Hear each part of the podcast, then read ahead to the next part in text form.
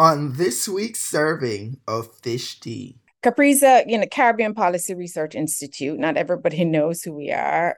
I don't take that. I don't assume that. We are a independent public policy think tank based at UWI Mona.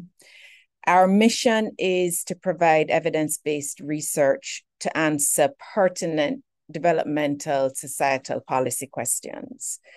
We do work in the areas of governance, the environment, the economy, and social issues. Though, as you can probably tell off the bat, that often those themes overlap. So, this study, which was the economic and societal costs of sexuality based discrimination, would have crisscrossed both uh, societal issues and economic issues.